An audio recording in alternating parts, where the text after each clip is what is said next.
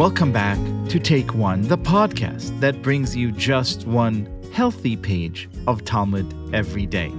As we recover from the Thanksgiving holiday, we open today's pages of Talmud, Pesachim 8 and 9, and we read a kind of interesting question. Here's what the Talmud asks us Rabbi Avin bar Rav Ada said that Rabbi Yitzchak said, Due to what reason are there no fruits of Ginusar, which were the highest quality, growing in Jerusalem?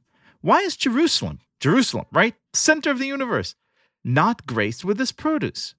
The reason is so that the pilgrims would not say, if we had ascended only to eat the fruit of Ginosar, it would have been sufficient for us.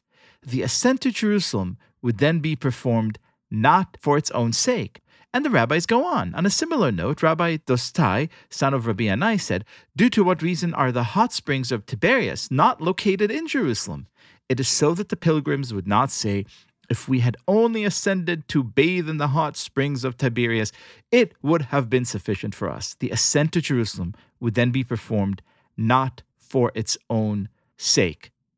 In other words, the rabbis are saying if you have a mitzvah, if you have something righteous and holy that you need to do, like ascending and making a pilgrimage to Jerusalem, you should do it for its own sake, not because Jerusalem happens to have great food or great spas or anything else. You should focus on the righteous and holy reason to do the thing that you're commanded to do.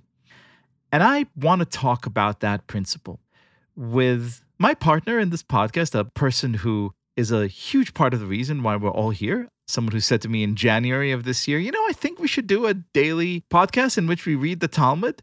And someone who has since come a very long way in his own Talmudic observance, the producer of this here show. Hello, Josh Kross. How's it going, Liel? So, Josh, you're here, you're reading this page, and it's Thanksgiving. And I know that you've had a lot of thoughts about Thanksgiving. I know that this holiday in particular has been fraught for you. How does this page resonate with you this year? Well, this year it's been kind of hard because it's the first year in a long while I didn't have Thanksgiving with my mother. Also, because of world circumstances, we had duck instead of making a turkey because that's a lot more reasonable in size. And I was only at home with myself, my wife, and my three kids in our little apartment. And then the day before Thanksgiving, I pulled up FlightAware.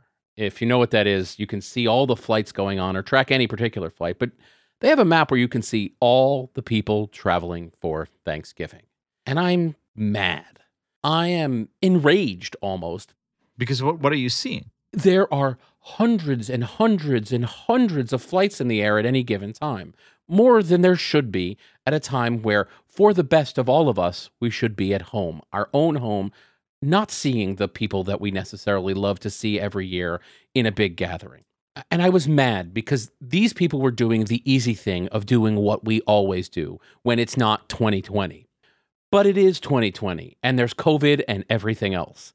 And so what really stood out to me in this page is that if you're making the proverbial pilgrimage to Jerusalem or Princeton Junction in New Jersey or wherever it is that you're going to get your cranberry sauce from your grandmother, this is the year that maybe doing the thing that is Thanksgiving or whatever other holiday you want to celebrate is more important than doing it the way you want it do I want to sit around with just my kids and my wife like I have been for the last many months without seeing other people only on Thanksgiving? No, not at all. What I want to do is go have a big family thing. But that's actually the easy thing this year. The hard thing is to go, no, for my mother's benefit, for anybody's benefit, we all need to stay home and have our small little meal. This is very interesting. In other words, what you're saying right now is whereas we're all inclined to feel sort of covid fatigue whereas we're all inclined to say you know enough already. We just we just want to get back to normally we want to get back to these you know pleasurable emotional things that that make us feel human.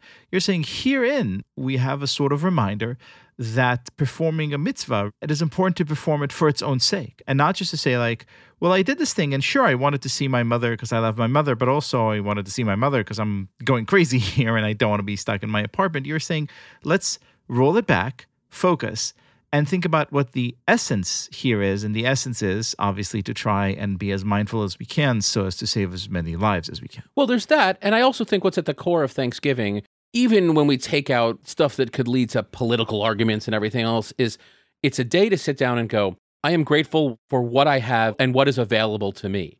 And to do that sort of rumination, it's kind of almost, I don't want to say the opposite of Yom Kippur, but it's sort of a counterpart where we go, it could be a lot worse. But you also say, you know, I am grateful for X, Y, and Z. And to have that chance to sit and ruminate on that, in spite of all the things that we are giving up this year, sort of heightens and makes it especially special. So that going to the spa of Tiberias is more special because you got to schlep to it rather than doing the pilgrimage to Jerusalem at the same time. Likewise, thinking about the things that I'm thankful for this year, that I'm grateful for this year, without being able to do the things the way I want to do them, sort of focuses that in a way that made me think even deeper about it. Josh Kross, I am grateful for your friendship and for your inspiration in this here podcast. Thank you so much. Thank you.